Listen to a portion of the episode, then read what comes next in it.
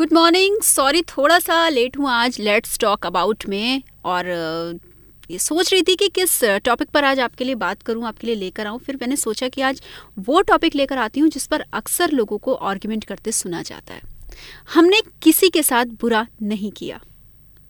हमने किसी के साथ बुरा नहीं किया, फिर हमारे साथ ऐसा क्यों हो रहा है?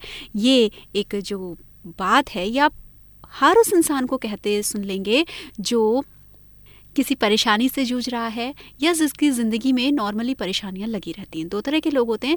एक तो परेशानी से कम जूझते हैं, लेकिन बताते ज़्यादा हैं, है ना? छोटी सी बात को भी वो पहाड़ बना देते हैं। वो लोग आपको अक्सर कहते मिल जाएँगे, पता नहीं क्यों मेरे साथ ऐसा होता है, मैंने तो किसी के साथ बुरा नहीं किया। दूसरे वो लोग जो नॉर्मली परेशानी से जूझते रहते हैं, उनको भी ये समझ में नहीं आता कि मेरे साथ बुरा क्यों हो रहा है। भाई सवाल तो बहुत ही मज़ेदार है कि जब बुरा किया नहीं तो बुरा हो क्यों रहा है?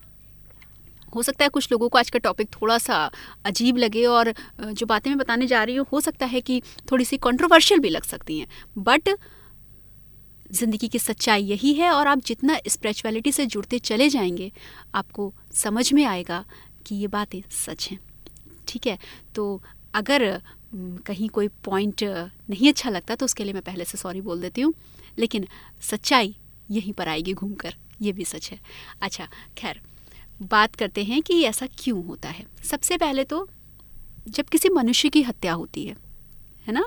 कोई किसी की हत्या करता है, मर्डर करता है, कोई ऐसा काम करता है, जिसको सुन कर के लगता है कि यार, मानवता इतनी गिर गई है। होता है ना ऐसा? क्योंकि वो एक शख्स की हत्या हुई है। आपको लगता है कि आप उसे माफ़ नहीं कर सकते। हम न्यूज़पेपर्स में पढ़ते हैं तो न जाने कितनी बेकार की बातें उसको बोल देते हैं। लेकिन हम और आप न जाने कितने जीवों की हत्या करते हैं। सोचा है कभी? नहीं सोचा है, क्योंकि वो जीव हमारे सामने जीता जागता हमारी नज़र में सांस नहीं ले रहा होता है, उसका कोई अस्तित्व नहीं होता है। मतलब हमारे दुनिया में जो मर्डर का कानून बना है, वो इंसानों के लिए बना है। लेकिन जिस एक जीव की आप हत्या कर देते हैं, कितनी चीटियाँ मार देते हैं, कॉकरोचेस मार देते हैं, छिपकली मार देते हैं ये वो चीज़ें गिना रही हूँ जो कि जो है नॉर्मली सबने कभी ना कभी मारी होती हैं। वैसे तो हम कहाँ पहुँच गए और क्या क्या मार के खाने लगे हैं उसके बारे में तो शायद ना ही बात करा जाए तो ठीक है। एक जीते जागते इंसान को आप मार के खा जाते हैं। आपकी नज़र में अगर आप मनुष्य को खाएँ तो वो क्राइम है, वो गलत है। बट, लेकिन किंतु परंतु, क्या वो डेड बॉडी नहीं है?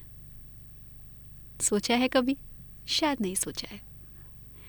ईश्वर की नज़र में तो वो भी एक बॉडी है है ना? और उसकी हत्या हुई है। उसकी नज़र में तो वो हत्या है। हो सकता है कि इस दुनिया में कानून नहीं बना है। और स्पिरिचुअलिटी हमें ये कहती है, जब आप ईश्वर के साथ जुड़ते हैं, या आपको ये समझ में नहीं आता कि आपके साथ क्यों ऐसा हो रहा है तो एक ताइवान की प्रेयर है। हो ओपो पोनो है ना? नाम शायद बहुतों ने नहीं सुना हो। मैंने जब इस पर रिसर्च किया था, काम किया था तो काफ़ी टाइम लगा था मुझे भी सीखने में इसका नाम। हो ओपो पोनो प्रेयर का नाम है। और इस प्रेयर में सिर्फ़ चार लाइन्स हैं।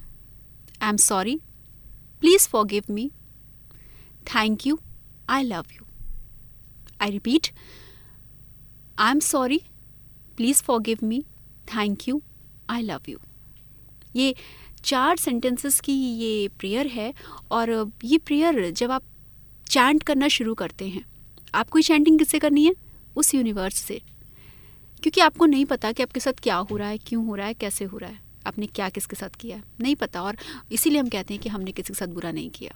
हो सकता है इंसानी तौर पर आपने बुरा ना किया हो, लेकिन बहुत गलत हम जाने अनजाने करते हैं। इसीलिए आपको यूनिवर्स को सॉरी बोलना है। ताकि वो आपके उन कर्मों के लिए आपको माफ़ कर सके, जो जाने अनजाने आपसे हुए हैं। आपको उससे माफ़ी मांगनी है। प्लीज़ फॉर गिव मी आपको उसको आई लव यू कहना है, क्योंकि उसने आपको माफ़ कर दिया। आपको उसको थैंक यू कहना है, उस माफ़ी के लिए। ठीक है? तो करके देखिए, इस प्रेयर ने बहुतों की ज़िंदगी बदली है। शायद आपकी ज़िंदगी भी बदल जाए। और आई रिक्वेस्ट कि आपसे ये मत कहिएगा कि मैंने किसी के साथ बुरा नहीं किया, फिर मेरे साथ बुरा क्यों हो रहा है? वो हत्याएँ जो हैं ना, जो जाने अनजाने की हैं सोचिएगा उन पर। चलिए नेक्स्ट टॉक के साथ लेट्स टॉक अबाउट में फिर से मिलूँगी। Have a nice day